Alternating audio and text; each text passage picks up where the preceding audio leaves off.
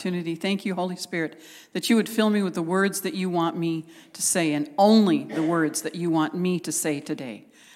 I thank you for your anointing. I thank you for your presence. I long for, we want your presence in here. In the name of Jesus, I thank you for this. Amen. Amen. Pastor Pete, thank you for the opportunity. I, I, it's quite the privilege to stand in this pulpit. Um, Joey, can you put that picture up, please? I know, it's, it's been a morning of. This is Scooby. This is our 16 year old cat, and he has issues. He, he is an absolute love. We absolutely love him. He was in the uh, cage with Fred, Velma, and Daphne, so even though he's not a dog, his name is Scooby. And he has what we call the wrong side of the door syndrome. He uh, if you're on this side of the door and he's on that side of the door, he wants to be on this side of the door. And so then you let him in and he comes and sits on your lap and he talks with you and he visits with you and he lays in the sun for about 15 minutes. And then he wants to be on that side of the door. And it doesn't matter which side of the door you're on, and it doesn't matter, whatever door is closed, he wants to be on the other side. Kind of like a cow, you know, the grass is always greener. He just wants to be on the other side of the, of the closed door. He doesn't care who's in there, he doesn't care what's going on, he wants to be there at least to come in and take a look. So, the name of this message today is The Wrong Side of the Door. So, you will get it as we go on. So, Genesis, starting in Genesis, and um, Genesis 7 16. So, if we, if, let's see if we do that. Is that going to happen, Taylor? If it doesn't, I'll read it to you anyway. So, in Genesis 7 16, uh, Noah is the, the guy here, and he's built the ark and he has been, spent 120 years preaching to his neighbors and friends and coworkers and whoever. And seven people is all he was able to save. Just seven. So when it came time for the animals and Noah and his family to go into the ark, it says the Lord closed the door behind him. The first time I saw that, I went, Oh, God shut the door? Oh, well, that was really kind of cool. I mean, I can imagine it's kind of a big door anyway. But God shut the door. No mention of his son in law's parents. You know, he's got two son in laws that went with no mention of those parents. So sometimes God shuts you in to deliver you from the evil surrounding you. Okay, I did an actual PowerPoint presentation. I've never done one before, so you guys got to be pretty impressed that, you know, it's it's not it's not pretty, but it's it's I did it just to try it. Well, sometimes if God when God shuts the door, to deliver you. That means your friends, your neighbors, your family, they're all left behind. He's calling you to somewhere else. He wants you to come up higher, and they aren't going to come with. So they're going to get left behind. He's taking you above your circumstances, and He's delivering you from their doubt and unbelief. They didn't believe that it was going to rain. They'd never seen rain. Noah's talking rain. Noah's talking rain. Noah's talking rain. Noah's building an ark. They've never seen it. They don't believe it. Okay. Well, then you skip over to Lot. Lot made a lot of really stupid choices. Just, that man just never got it. But he's in Genesis 19. So God told Abraham, I'm going to destroy Sodom. Lot is living in Sodom. God says, I'm going to destroy Sodom. Well, Abraham, sorry, I get Abraham, Noah, and Moses mixed up sometimes. So Abraham went to the Lord and said, Well, if there's 50 righteous people, will you at least save the city? Well, how about 45? 40? Do I hear 30? How about 20? 10? I don't want to really, really get you mad at me, God, but what if there's only 10? God says, okay, if there's 10 people. Well, we find out that there weren't 10 people after all. So Lot is sitting at the entrance of the city, which he usually does apparently, and it's evening. And he sees two men. They're actually angels, but they're in the presence and they're in the form of men. And they come to the they come into the city, and Lot knows that his city is really not so good. So he takes them into his house. Well, the entire community, all the men in town, come to Lot's house. We want the new guys, and we want to know them carnally, which I'm not going to explain that. Hopefully, y'all know what that means. You know, we want to know them. And it says that um, both young and old men were outside this house. So it's generational perversion, generational sin going on and going on and going on. So Lot, in his wisdom, steps outside the door. Okay, so now Lot's on the wrong side of the door. He steps outside the door to try to negotiate with these men to not bother the angels that are inside his house. He offers them his daughters. Lots of stupid decisions this man makes. Fortunately, the men go, No, we don't want your daughters. But if we aren't going to get the men, we're going to start with you, and then we'll go break down your door and get into you anyway, get your, the men anyway. The angels pull Lot back inside the house, and they shut the door. So, um, and it, sorry, hold that thought, because then we go over to Exodus 12, and it's, you're going to have, uh, it's the Passover coming. And God has told Moses, he's, Moses has been dealing with Pharaoh and dealing with Pharaoh and all of this stuff. And now it's come down to the point where we're going to we're going to destroy all the firstborn. And so if you're on the right side of the door, which is the door that has been blood on the on the doorposts and blood on the lentils, then you're going to be saved. If you happen to be on the wrong side of the door and you're the firstborn, you're dead. God did not, you know, like like Eze was saying, God does not spare you you know, just because you've done something. You need to be close to God, and then you're going to be saved. So, Noah and Lot and the Israelites. Sometimes God shuts you in to save your life. And there are times, you know, that he does that. So, anyway, there's another one. In Numbers 12, we see Miriam. Okay. Miriam and Aaron have been walking with Moses and they've been walking in with him when he went into Israel or uh, into Egypt and when he came back out into the wilderness. Now things are still going on in the wilderness, and they decide, well, he puts his pants on the same way I do. He prophesies, so do we. He's a priest, so am I. He puts his pants on the same way I do. They come against him verbally. They're, they're trashing him. You know, they're trash talking Moses. Okay, major league stupid. You're, you're trash talking Moses, which is not a good thing. God has placed Moses as the leader over this three million people, and you're coming against him? Okay, we're also guilty of that sometimes. So, what happens to Miriam? God calls Moses and Miriam and Aaron out, and he causes Miriam to become leprous. And when she appears, she's white. This is not stage one leprosy, this is stage four. This is a death sentence. This is not good. God is holy, and He looks at this disrespect towards the leader that He placed over them. He takes it seriously and says, Bam, this is not good. You're not going to get away with this. He shows us that the level, that, that disrespect is not something He's going to tolerate when there's disrespect towards His leaders. And so, you know, even us, even now, the, the leader, Pastor Pete, that he's placed as Pastor Pete and Teresa, that he's placed as leaders over us, we got to watch what we're saying because God takes it seriously. I don't care who the, you know, this house, other houses that God has placed the leaders in place, we need to know and walk in that respect. It can't just be, you know, it's my brother, it's my brother in law, it's my mother, it's my sister, it's my cousin, it's my aunt, it's my friend. We got to watch what we're doing. Well, but Moses then gets to interceding for Miriam. And God reduces her sentence from death to seven days outside the camp.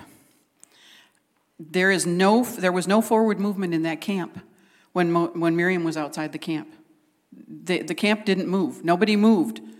So when there's disrespect in the house, there's no forward movement.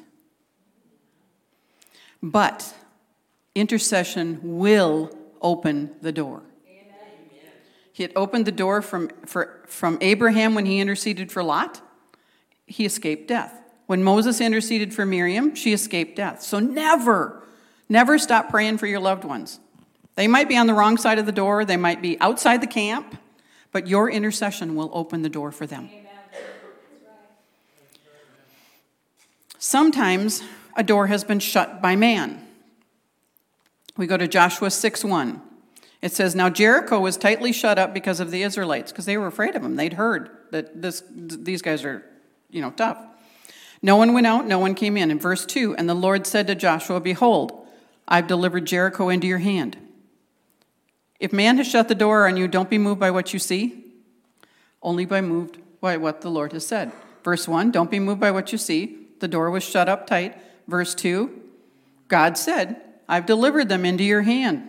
So don't be moved. I, I said a couple weeks ago in an offering message, Psalm 33 9. He said it, it is done.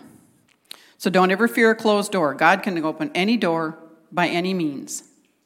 There's an old saying that I heard a long time ago man plans, God laughs. that's, that's quite true many times. 1 Kings 8. I know this is kind of not, it, it, flows and it will come to a conclusion and make sense, but so go with me. 1 Kings 8.35 says, When the skies are shut and there is no rain because your people have sinned against you and they pray towards this place and confess your name and they turn from their sins because you've afflicted them, then may you hear from heaven and forgive the sin of your servants. It references 2 Chronicles 7.14, which we all know. If my people who are called by my name, come on, people, humble themselves and, yep, and turn from their ways, I'll hear them from heaven and forgive their sin. Sometimes we shut the door behind us because of sin, and we find ourselves on the wrong side of the door, especially the sin of unforgiveness. Unforgiveness will shut the door for healing, it will keep the door closed for blessings. It will keep the door closed for the abundant life that God has for us. It will keep the door from being forgiven by others. We don't want to be on that side of the door. And unforgiveness can be a tough thing to overcome. Well, they hurt me, they didn't treat me right, they abused me, they did whatever it is that they did. However, we still have to, it doesn't mean you forget, and it doesn't mean they have to be your best friend, and it doesn't mean you have to trust them. But there can come a place where you can forgive people without trusting them again, without, you know, forgetting what they've done. And eventually that pain of, the, of what they did will, will lessen. I'm old enough to tell you that eventually that pain lessens and you can look at them and, and get to, you can actually get to a point, believe it or not, where you could go up to that person and give them a hug because the love of God has filled you so much that you can forgive them and love them. And you know what? That's one of those things that I learned probably in the last two weeks, more than I've learned ever. There were things that had happened, and I, I learned that God can fill me so much with His love that I could now go up to that person and embrace them and go, How are you? What's going on in your life? And, and be truly sincere about it. For me, those that know me, that's a big deal. Sometimes the Lord allows it to look like you're being shut away from Him. Joseph was shut up in prison twice. First, he was put in a pit, then, he was shut up in prison twice, and he was innocent. Jeremiah was shut up in prison by a king for prophesying accurately. He was innocent. He got put away in prison. Daniel was put in the lion's den. He was innocent. The enemy wants us to be shut away, to be alone, to be isolated, to be afraid, to think God has abandoned us. Jeremiah 32, Jeremiah 33, Jeremiah 39 says, Even when Jeremiah was shut up, the word of the Lord came to him. Even when we're shut away by God, the word of the Lord can reach us. And sometimes when that happens, the word of the Lord is even more clear than ever we hear it we hear his voice more clearly. He removes you know we learn to run into his arms instead of running from his arms.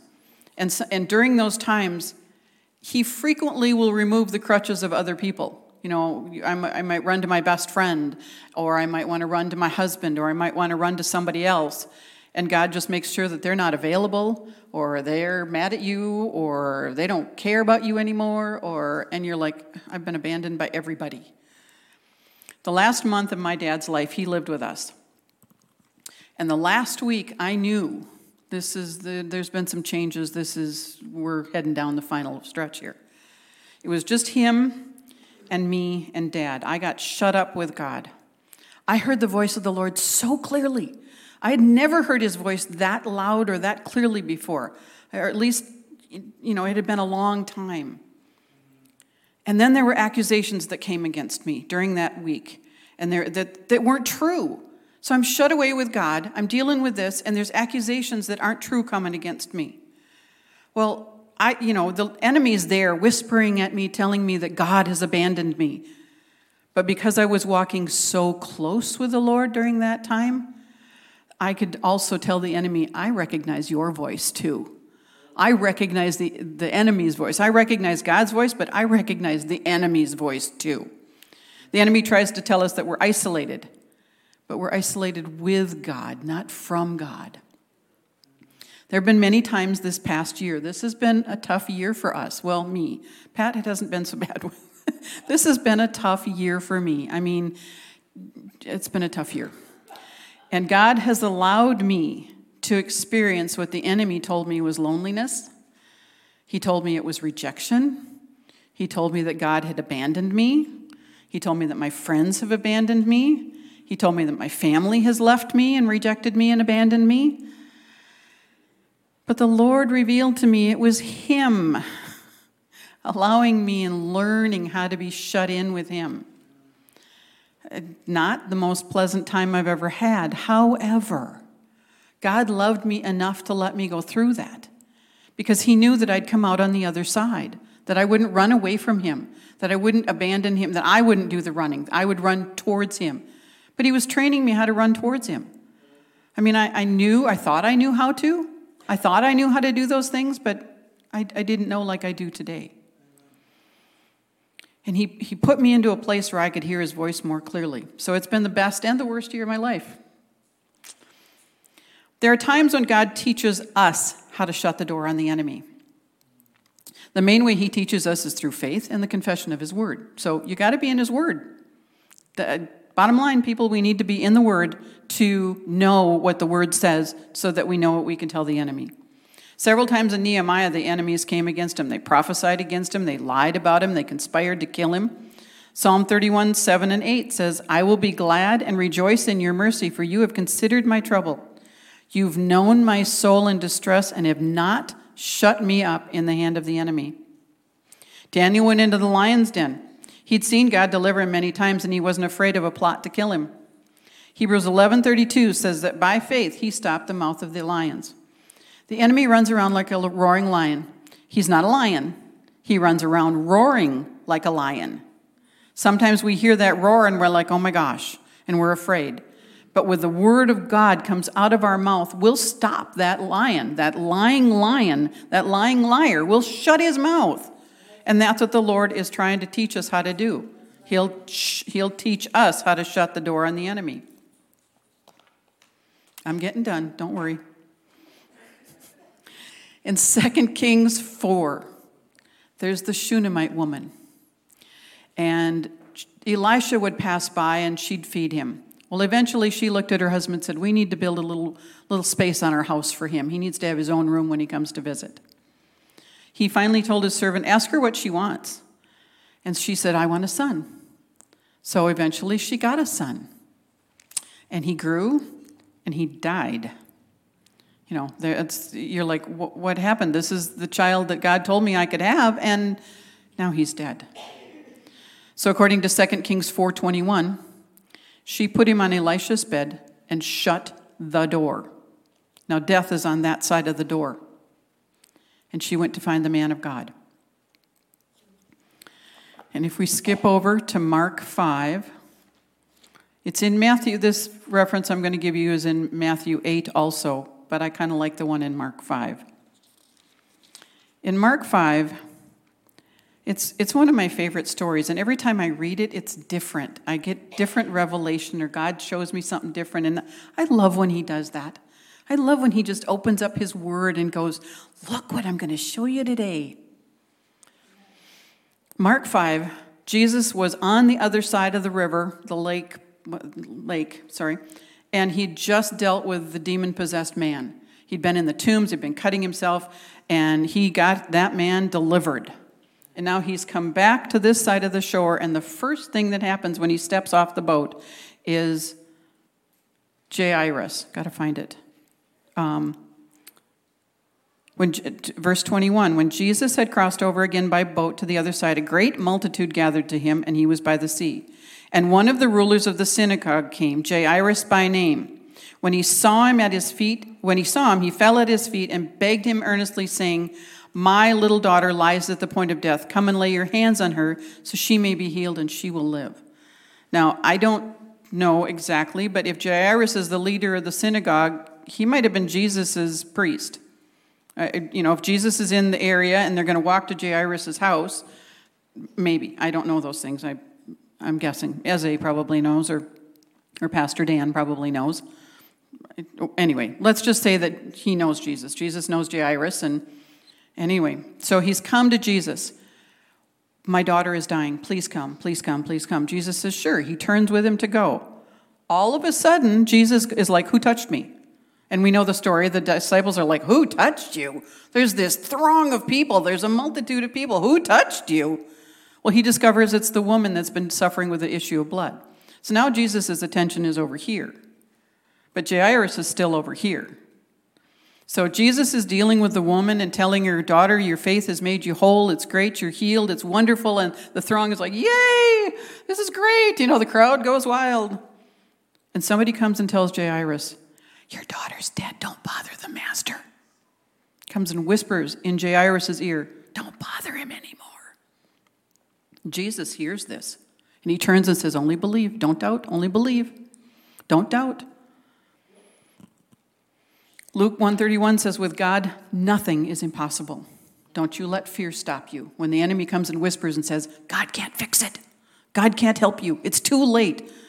Your kids aren't coming back. They're too old. They haven't made the right decisions. They aren't coming home. You, you aren't going to make it. Your money's, you know, Brittany shared with us a few, well, maybe even a month ago, couple months, how, how she needed rent, and God provided. You know, that, that God is going to take care of it. Just don't let the enemy whisper to you. So Jesus finally goes with Jairus, finishes with the woman, and goes with Jairus, knowing both he and Jairus know his daughter's dead. They already know she's already died, she's no longer with us. And he gets home, and there's all this drama, and there's all this wailing, and maybe even the professional mourners have arrived. And I, now maybe that's me, but I'm thinking his wife probably looked at him and thought, Why'd you bring him here?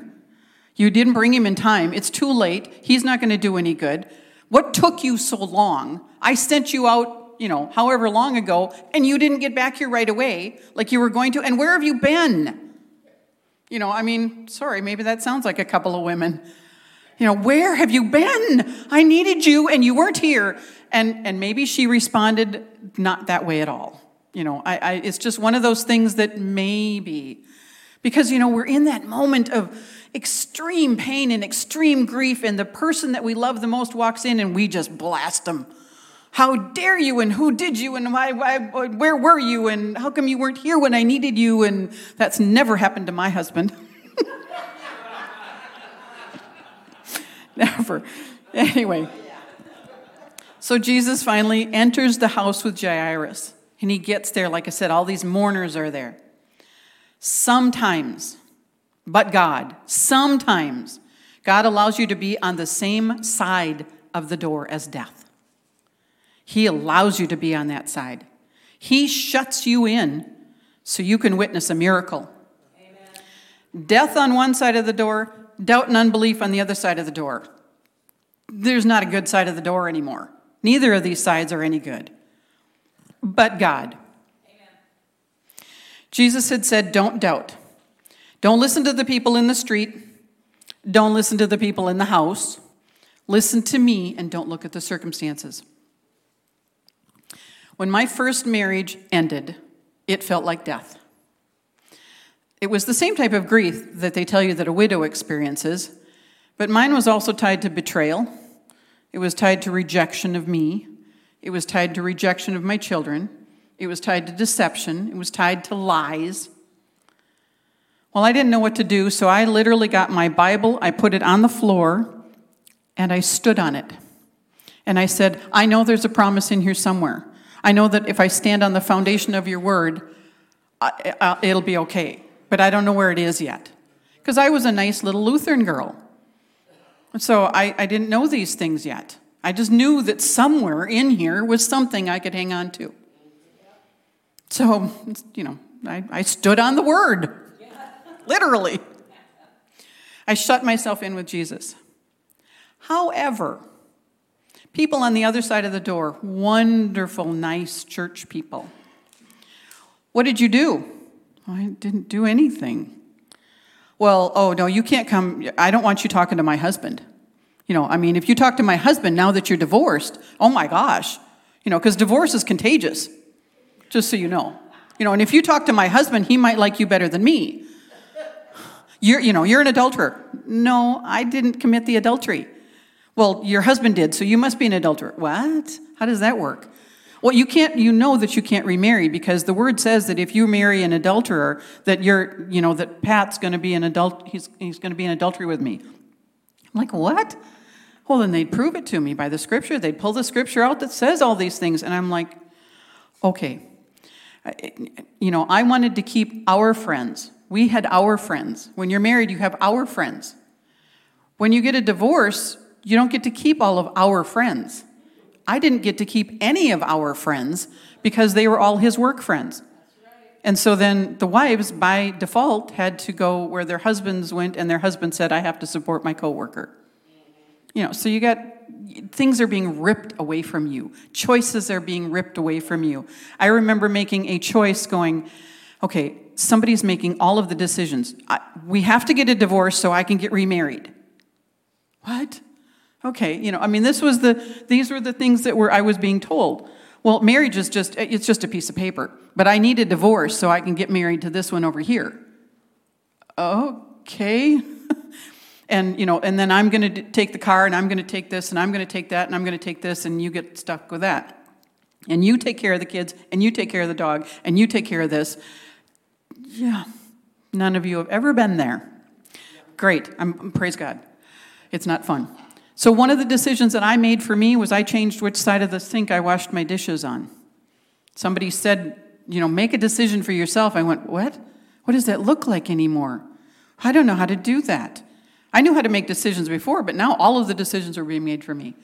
So I'm on this side of the door where somebody else is controlling my life and somebody else is making decisions and lawyers are making decisions and, and all of that. And so I've got death on this side and I've got doubt and unbelief going, well, you can't ever remarry.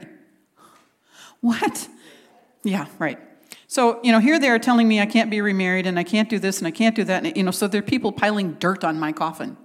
They're just piling and piling and piling. And in fact, they're even nailing it shut. And I'm like, oh gosh, you know, I'm just, I'm just, I'm dying all over again. First I have to go through the divorce and now I can't get remarried. Okay, but, but God. Death has never stopped Jesus. Never. It's never stopped. Being on the wrong side of door with death and Jesus means you're getting ready for a miracle. There's a miracle coming. So, what about Lazarus? Surely he was on the wrong side of the door. Well, sometimes he shuts the door because a miracle only happens behind a closed door. The Shunammite child, she was on the wrong side of the door. Jairus' daughter, wrong side of the door. Lazarus, wrong side of the door. But when death is challenged, oh baby. You know, I can't even imagine Lazarus, you know, when Jesus said, Lazarus, come forth. Had he just said, come forth, everybody else would have come out too. So he said, Lazarus, come forth. And Lazarus starts, you know, wiggling out because he's all mummy wrapped up. And they tell him, you know, he, Jesus tells him to start unwrapping him. I'm hoping somebody brought him a bathrobe or a towel because, you know, he didn't get wrapped up in clothes first and then mummied. He got, he was naked under there. You know, so can you imagine Lazarus going, What's going on? What are these things at my feet? They kind of look like grave clothes. What's, where have I been? What's been happening to me? What have you guys been doing? What you, what's going on? I mean, can you imagine how, how, you know, I just standing there with grave clothes at your feet would kind of mess with you. Well, he came out and he was totally new. What killed him, he's cured now. You know, he's, he's not going to be the same. He's not going to smell like anybody else. And when we experience that, we're not going to smell like anybody else either. We're not going to look like anybody else. We're not going to act like anybody else. We're not going to think like anybody else. We're not going to talk like anybody else. Being raised from the dead changes your perspective. it gives you a complete radical shift, a paradigm shift. But you won't ever fear death again, you know, because you've been there, done that. You know, you can look at people and go, death? Whew, don't care. Been there, done that. You'll have an encounter with Jesus. And he can't take that away from you. The enemy can't come and say, you can say, no, I, you know, what is it? The, A man with an experience is not at the mercy of a man with an argument. If you've experienced something, you aren't going to be argued out of it. You will become radical for Jesus when you have an experience with you and Him on the wrong side of the door or what you think is the wrong side of the door. When I got shut away with God after my divorce, I went to Him and said, Really? I can't be remarried? And He said, As your husband has released you, so do I. Well, now I'm free. I've had a word from the Lord. I had my miracle. My marriage wasn't restored, but I was free. And I was free to meet and marry Pat. So allow God to shut the door in your life. Allow Him to protect you, to shut the door to protect you from the enemy, to shut the door to deliver you from the sin that might be surrounding you, you might, which might mean family and friends. Allow Him to shut the door and take you higher, because you know the ark didn't stay here, the ark went higher. Allow Him to teach you how to withstand the enemy by shutting you in with Him and training you and teaching you. Allow Him to shut the door so that you can learn to expect miracles that only He can do for you. Allow Him to let you die on that side of the door with Him so that He can raise you up, so that you're a new creature in Christ. Amen. So, thank you, Lord, for, uh, for this morning. Thank you for the message that you gave me. Thank you for safety for Pastor Pete and Teresa as they travel home. And I plead the blood of Jesus over every person in this house that you will arrive home safely and you will have a contented, wonderful Sunday afternoon. Amen. Amen. Sakes.